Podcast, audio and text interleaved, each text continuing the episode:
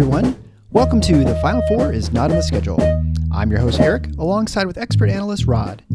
Thanks for joining us on the best MSU basketball podcast featuring an in depth recruiting, game matchup, and post game analysis. We dive deep to give you the best tools to enjoy the Spartans and impress your friends and family. Hey, everybody, it's Eric alongside Rod here to interrupt our Big Ten previews uh, with some breaking news. As of this recording, we're doing this Sunday afternoon on September 10th. I think if you're like me, most Spartan fans woke with some sobering news broken by the USA Today overnight that head coach uh, for football, Mel Tucker, is in the midst of a Title IX investigation for sexual misconduct at Michigan State. Uh, the incident took place a little while ago. It's with, uh, strangely, with someone who is who is uh, tasked with helping young men do the right thing when it comes to contact with women and so it's it looks bad on its face, and uh, it's unclear at this point, as we're recording this again, what's going to happen with Mel Tucker.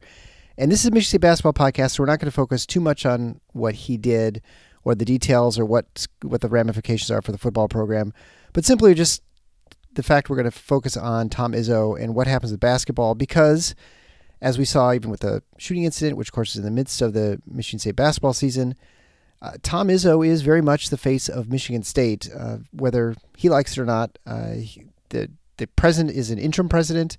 It's a fairly new. Um, uh, it's just uh, athletic director. Alan Haller's only been placed for a couple years, and so he is like the legacy, the long running public face of the university, which is something that Michigan State has been quick to promote because he's generally a wholesome sort of figure and well liked by most people.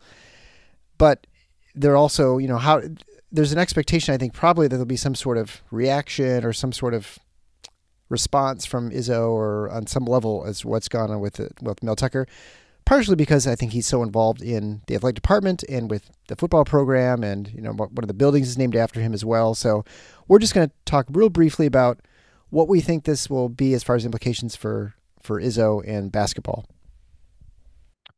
Yeah, well, the, the, the first thing I would say is that I think you're right, for better and for worse, that he is the public face of the university. And that's as a side note. Um,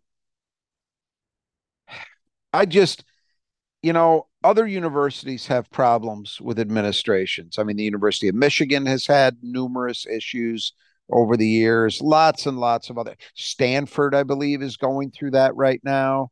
Um, there's a. It's not unique to MSU that they have these problems at the top, but it just seems to never get better. The one time in my period of awareness, which really I've been much more aware of Michigan State than I was who the president was uh, for a longer period of time. But but starting when when I was in school and John DiBiaggio was president, and if you remember the war that he had with George Perles, there mm-hmm. were other things that went on. M. Peter McPherson had a tumultuous. He had his problems with Nick Saban, but this goes way beyond presidents and sports. It's just in general the only time that I've been really aware of it that there didn't seem to be a lot of discord and everything seemed to be more or less in in lockstep was with Lou Anna Simon, and then we know how that ended. Not so, well, yes. They've got to. I mean, how long have we had an interim? When did Stanley? When was Stanley gone? It's been at least six months, right? Maybe longer. Well, I feel like Woodruff was. I think that was. Wasn't he also the interim before Woodruff, or was he interim and then became permanent for like a year, and then he became then he left? No, no. Stanley I, was Stanley know. was hired from the outside. He was never an interim. Um, he was the hiring decision after the period where John Engler was the interim. Oh, in the yeah, wake okay. in the wake gotcha. of Lou Anna Simon leaving and all of that. So it's been too long. And you know, people always complain complaining about the board of trustees is kind of akin to complaining about DTE or your cable company or airlines, but it's also true. Michigan yeah. State has long had fractious boards to deal with, and the the time is we're way past time to get this straight. The reason I'm mentioning all of this is if you had appropriate leadership at the top, then there isn't this burden placed on your basketball coach. Right. Right. And if, and I'm not talking about the implications of what Mel Tucker is alleged to have done, what he's admitted to have done, all of that. I'm just, at the moment at least, I'm just talking about the impact on the basketball program. What I really, really dislike about this is that it is, again, like it or not, it is putting this on the shoulders in part of Tom Izzo to be the voice of the university, certainly the voice of the university athletic department. And I understand that some of that is inevitable when you have a Hall of Fame coach in one of the two revenue sports that is as eh, intertwined with the school as Izzo is it's natural that he's the person people are going to come to looking for comment. You mentioned, I think, where it was very positive that they at least had a figure like him was in the last year in the wake of the shootings. You know, yeah. that you had somebody at the university who was universally admired, who could speak up and and at least give some kind of bring some kind of presence to what the university was attempting to do and to get past it. Now, I, you know, we talked about it at the time. I didn't think that was all handled optimally, but I'm not criticizing Izzo's performance in any of that.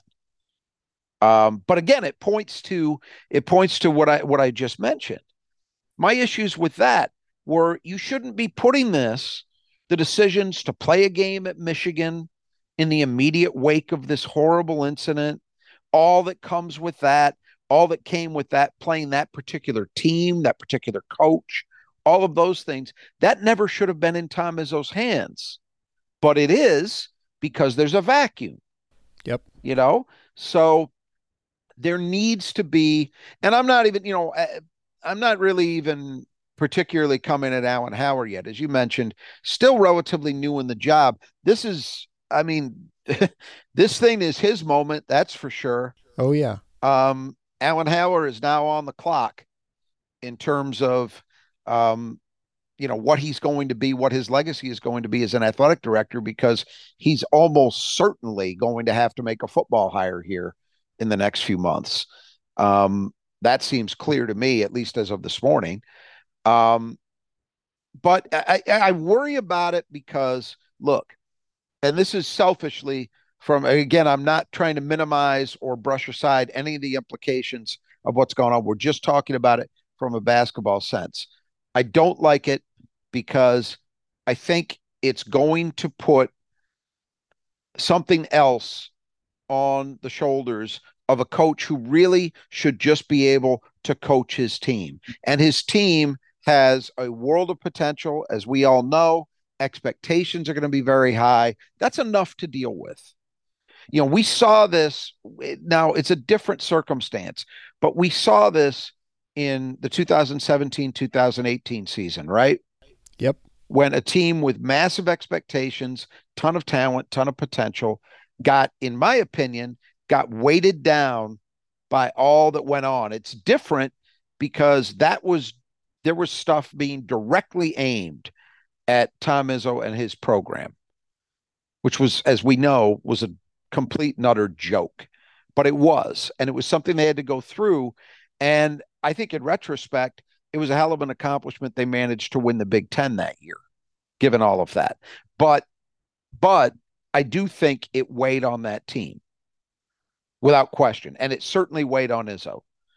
So I don't like the idea of him having to have anything remotely like that. And this is, you know, that's the thing. This is this isn't just oh Mel Tucker's having a bad season. Maybe he'll be fired. This isn't that. This is oh, I guess Michigan State just continually has these problems with uh, issues relating uh, relating sex to sexuality. Yeah. And here's another one. And what do you think about this, coach? And it and look, if you're if you're talking about some of the less ethical and um, frankly less skilled media figures, it won't surprise me if we see, you know, at least some attempts to bring all that back up again, including what was going on, what was alleged to have been going on with the basketball program. So it's all that stuff coming back. You don't need it. You don't want it when you have a team that's set up to have a very, very special season. Now, I think Izzo proved by navigating that and going through it, he's certainly fully capable of doing so, but I don't like it. I mean, that's putting it mildly. I really don't like it. Uh, for the basketball program, for as I say, forget football. That's a whole other deal that the university is going to have to wrestle with. I, I do think this one tiny, tiny, tiny saving grace in this. Well, there's two. One is thank, I'm saying to myself, thank God that the presence on ESPN will be minimal to nil this year. Yeah, right. Because of the network partners, they are the one that you expect to engage in that kind of nonsense when I think about Fox, when I think about Peacock, I mean, Peacock is kind of yet to be determined, but I, I definitively, but I think I have a feel for how that's going to go.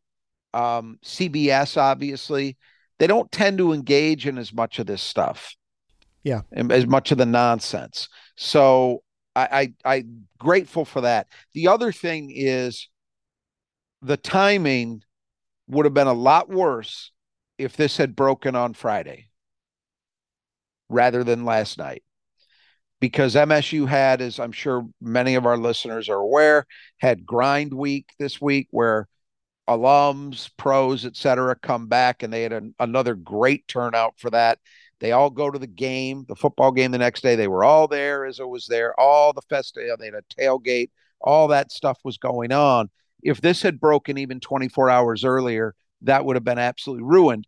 And, you know, Izzo did a press conference leading into that. So he didn't have to deal with any of this stuff at that. We, you and I were just talking before we started, and I don't know this for certain, but I suspect we're looking at roughly a month before he would have his next scheduled press conference. I would think the next one would be, well, actually, let me check that. I was going to say the next one would probably be um, leading into uh, the Madness event, which I think is scheduled for October 13th. But I'm not sure when Media Day is. Media Day, Big Ten Media Day, will probably be the next time. Regardless, it's it's several weeks away. Yeah, and so that's a good thing for right now, because you know the thing is, and it's part of the charm of Tom Izzo, we know, but he feels what you could I, I think you could tell him, look, you don't need to comment on this. You shouldn't comment on this. Just give him a quick no comment. Sorry, I got nothing to say, guys, and be done with it. But you know he won't. You right, know yeah, he yeah. won't. He feels compelled to because he's honest. And I think he he obviously cares a great deal about the university. He's going to care about those players on that football team. He's going to care about this community as a whole, all of it. And so he's going to feel as if he has to say something. So, what I'm hopeful for, as much as anything in the next few weeks, is that nobody tries to get him on the mic during a football game on the sidelines. Right. I hope. Because I would just like, and, and it's not because I'm worried he's going to say something. It's not that. It's just I don't think he needs it. I don't think his team, none of nobody needs it. So let's just let things play out. And I'm hopeful that circumstances will allow for that. But if somebody puts a mic in his face, we know who we're dealing with. He's going to talk. And he Yeah, may, he for all I know, he may feel compelled to do that anyway. We may be, I, I'm saying all of this, and and you know, Tuesday morning he could show up standing next to Alan Haller for all I know, in front of cameras. So Yeah. uh, you, you just you just don't know. But um, that's where I sit. I don't know what what your thoughts are. Well, I think I think he's touched on a lot of really good things. One is you know that there is a vacuum at Michigan State in leadership. You can look at the Duke lacrosse incident, for instance. I think it's a good example from I don't know when that was, like eight years ago. I don't think you had a lot of comments from Mike Krzyzewski and what's going on at Duke with their athletics Exactly. program, right? It was just this was happening at Duke. The It's a really good team, point. And and that was that's just a to your point, there your athletic director is the one who handles these sorts of things. It should not be incumbent upon what your uh, your basketball coach thinks. You could say there's some maybe there's some institutional problems or control issues in the you know in the department, and that may you know wrap up that that's sort of the implications that ESPN had. And ESPN is a much different model as far as network than the rest of the networks, which have Correct. regular news, regular programming. They're not relying on 24 hours of you know you're basically filling up 16 hours of non-sports stuff with just like talking about sports and so this is obviously something you talk about and and i and i do agree with you that tom will comment if he's given the opportunity or presented you know with like he won't he won't shirk it and uh, it i don't think anything he says will be very helpful in for him except because i think he tends to um, you know maybe he'll have things planned out ahead of time but i think he struggled sometimes a little bit with with the situation uh, before that I think he's candid and I think his you if you are uncharitable in sort of how you take what he says or anyone says, you can sort of twist things and it and it just puts him in a dis- point it puts him in a position where he doesn't want to be. And to your point, right? There's just there's nothing that good that's going to come by him commenting on anything at this point, because even if he stands up next to Alan Haller, I mean Alan Haller may be the next one, right? Like you know the next question would be when did you know? How much did you know? Right? And then he could be just as much implicated and end up in a fiery ball of of destruction, just like Mel Tucker. I mean, anything's possible at this point. Let- and right. Let let's let's deal with that for a second. Um, as of right now, I don't think there's any reason to believe that, and and the reason that I say that is my understanding of how Title IX works, and this is a Title IX action that was filed. This is not a court case yet. Um, is the most that somebody like Alan Haller, if it's working properly, should be aware of is that there was a complaint filed against Mel Tucker. He wouldn't know who. That's my understanding. I'm I'm open to being corrected on that, but my understanding is the amount of information that anybody in the athletic department should have gotten about this is very minimal because it didn't involve somebody who was on campus. The only way they would necessarily know is if there was someone else on campus. Let's say it was a, a student trainer that was accusing him of this. Well, then you would need to take steps to make sure that that Right. person is not put in harm's way, or, you know, any of those things sure, then you've got different but but now this is all out in the open up until you know early this morning whenever that story broke um you know i i if alan Haller did know more then there's a problem Mhm. so i think I, I i'm not ready i'm not nearly ready to assume that this is a deeper problem than mel tucker's right now so let's just get that out of the way all that said I agree with the rest of what you just talked about in terms of Izzo. Look, the guy is, as we said, very honest. And so I can see a scenario where he says some things in the spirit of honesty, what he honestly believes, and it gets him into trouble because there's a difference between being honest and even sometimes being correct and being as politic as you need to be. Correct, yeah, you know? And that's where that's where he and he, and it and he fails at that for the right reasons. He fails at that because he's a no bull kind of individual harder to be that way in the modern era and not suffer for it but that's who he is. And so he's kind of unfiltered and he's going to generally say what he thinks. And sometimes that's not the best move for keeping your sanity and keeping um keeping the turmoil down when you don't need to go looking for it. Now, again, one big difference, and it needs to be stressed between this and what went on in 2018 is 2018, that was coming directly at him.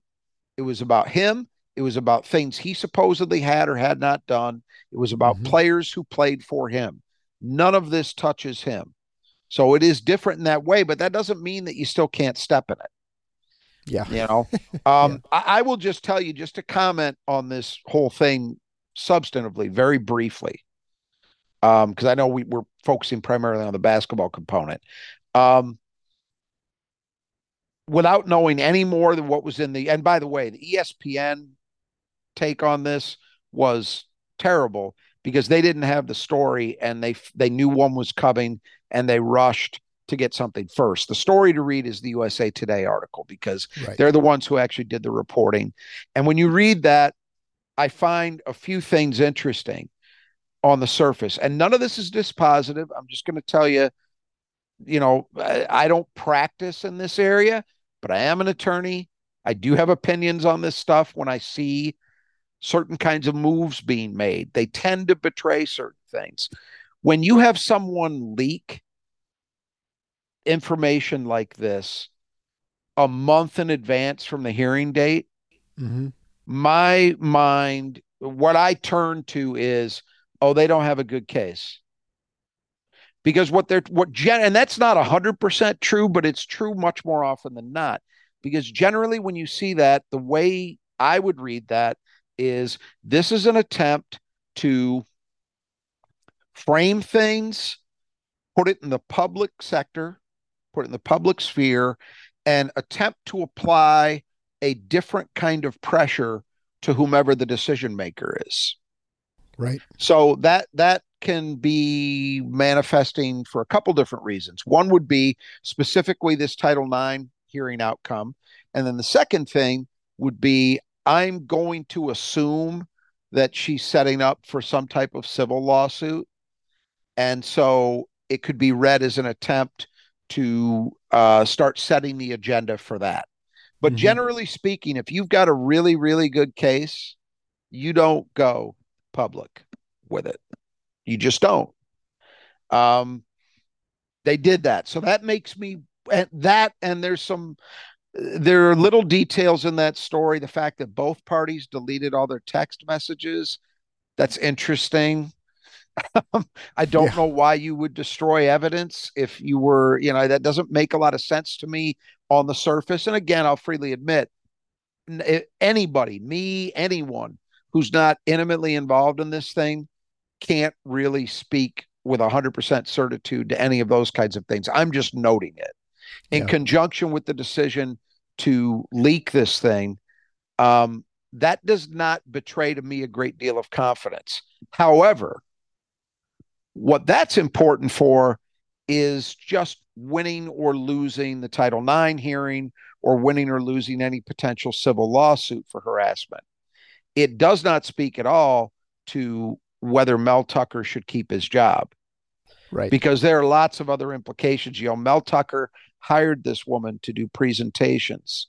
So I believe, at least the way I would interpret it, there is an implicit relationship there that well an, an explicit relationship there i'm sorry that that makes it um, problematic to be engaging in any kind of sexual or even quasi-sexual activity.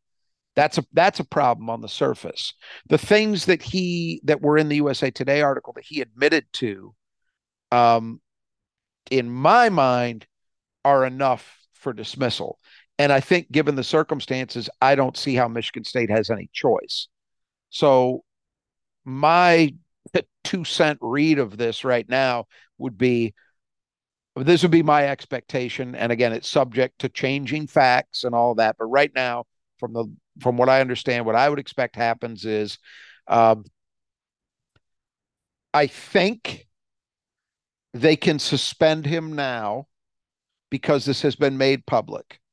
Generally, you cannot suspend an employee who's under Title IX investigation until there's an outcome, which should answer, I would hope, for all the less educated among us who are out there today saying, why did Michigan State suspend him in December when this was filed?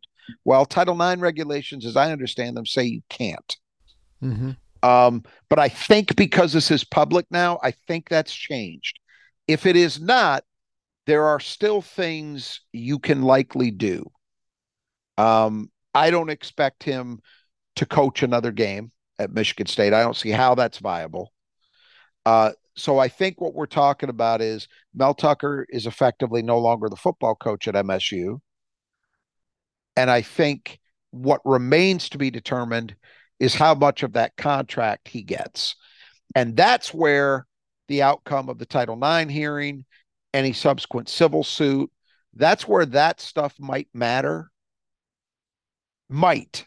I say might, heavy emphasis on might. Um, or it might not. You know, it might be that his behavior was sufficiently embarrassing to the university that firing for cause holds up and they don't owe him a dime. More realistically, what I would expect, just kind of seeing how these things go, is I would expect that some combination of the university or donors and maybe a heavier emphasis on the latter as opposed to the former buys it buys out that contract settles it yeah settles it and some they pay, amount they pay yeah. him something they don't pay him all of it and they move on that that's Yep. kind of what i would expect but you know the, the caveat to that is you never know and sometimes people go scorched earth um i don't think the university would be inclined to do that but mel tucker might. How the hell do i know?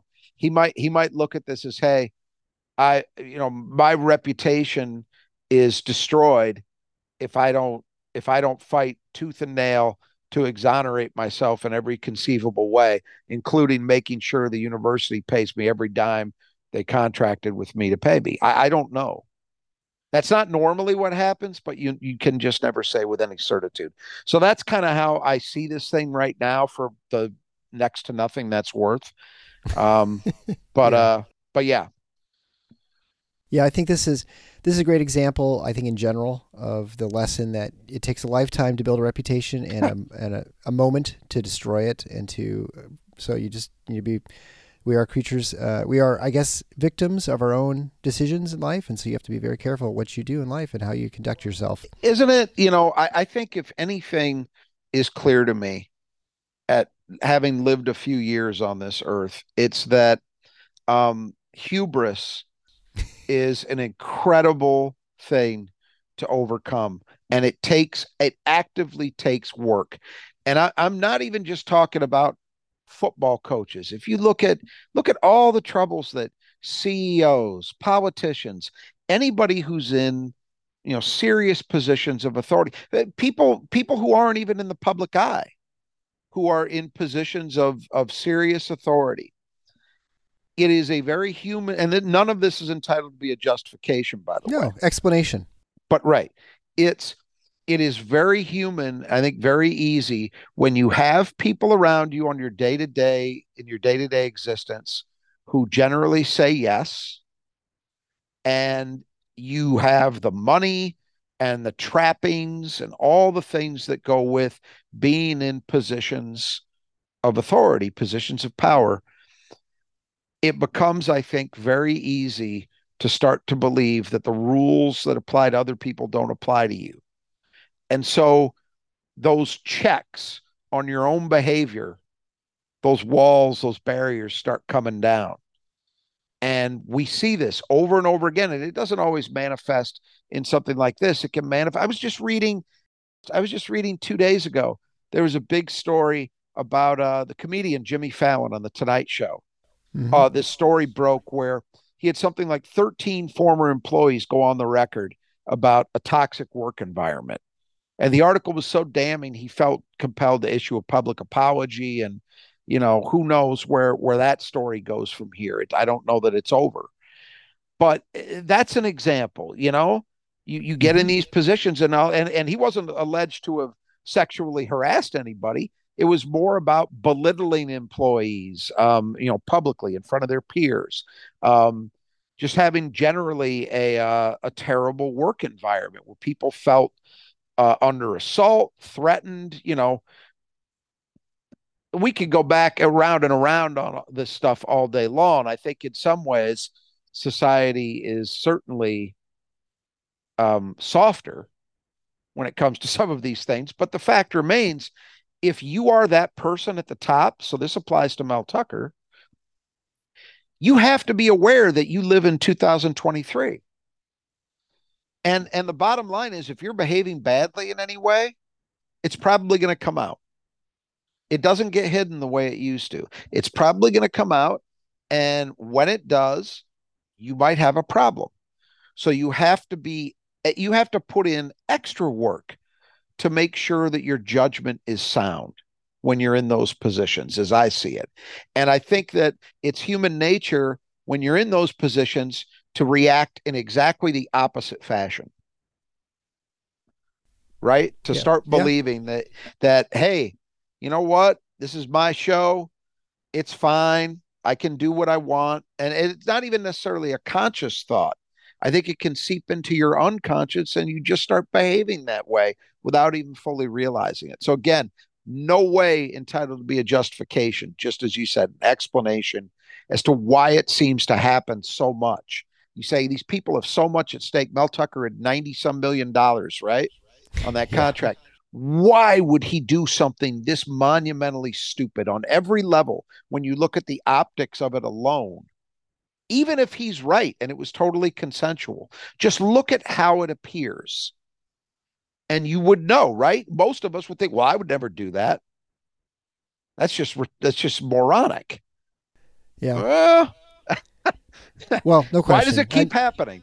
well, uh, you can you can read Shakespeare, you could read the Bible. I mean, it's it's yeah. as old as humanity that these sorts Absolutely. of things keep happening, right? I mean, these are these but we know the human more, condition. But we but we know more about it now. I think that's the difference. For a variety of reasons, you can point at social media, you can point at media in general, you can point at a changing climate with regard to to many of these things that they're just societally we just seem to have accepted that um, you know boys will be boys behavior or um, you know well your boss is kind of sh- sucks but you got to deal with it. Those things aren't as accepted the way they use i mean i've seen that by lifetime. That yeah. has been a sea change. And so it, we just hear about a lot more of it. I think it's always gone on. Clearly, mm-hmm. it's yeah. just most of it. Most of it tended to stay quiet or was just tacitly accepted, and it's not now. And again, if you're in one of these positions and you don't realize that conditions have changed, that's on you. For sure. Well, I think we'll wrap it up there. I think we've probably said about all, all we can say on this this topic, and I guess the main implications are hopefully it it happened soon enough and far enough away from the Michigan State basketball season, from a basketball perspective only, that it doesn't affect yeah. the affect what goes on with the with the season coming up. And 100%. I think that's probably going to be the case unless it's really bungled further um, by the athletic. You know, this, anything's possible, but as the sooner this is kind of over from for the basketball standpoint, the better. Does it does it feel as, like just a quick aside? I've seen a lot of references this week I, would assume a lot of our listeners also happen to be Lions fans. And that game on Thursday night obviously was a great outcome. Everybody loved it. But I've seen a lot of references to people, you know, like after the final, there's a, a uh, tweet that I saw made the round. Somebody saying in the coach's sideline position, you know, with his hands on his thighs, hunched down, looking at the TV as the as the teams are are shaking hands at midfield, saying, "Nope, it's not over yet. It's not over yet." you just have this inevitable feeling that if there's a way for the Lions to to find a way to lose, it will happen. And if you're a Michigan State fan, you I'm just speaking for myself, but I would imagine at least some of our listeners feel the same way. You do, no matter what you think logically, there's this creeping thought in the back of your head God, is there a way to make this worse? Because if there is, they'll probably find it. How much how much harder can they squeeze your soul out of you, right? And By, you yeah, and you yeah. just have to pray that that's not the case and that they've got this, that they've handled everything to this point properly. One thing I would be encouraged by is I would think if there was a major major problem in what Michigan State as an institution has done to date with this, I would think it would have made its way into that article. Yeah. Let's hope. All right. All right. Let's hope for the best. So we'll return to our uh, basketball previews and then we will see people. I guess right now we're about 56 days away from the opening tip, so not too far away. Uh, again, just a reminder to visit our sponsors, nudgeprinting.com at nudgeprinting. 20% off for your uh, orders for Spartan Apparel if you type in Final Four at checkout. Also, you can go to the Brothers at Just You Gutters for all your gutter work in the west side or the east side of the state at brothersgutters.com. Contact information found below. Until next time, the Final Four is on the schedule. Go Green.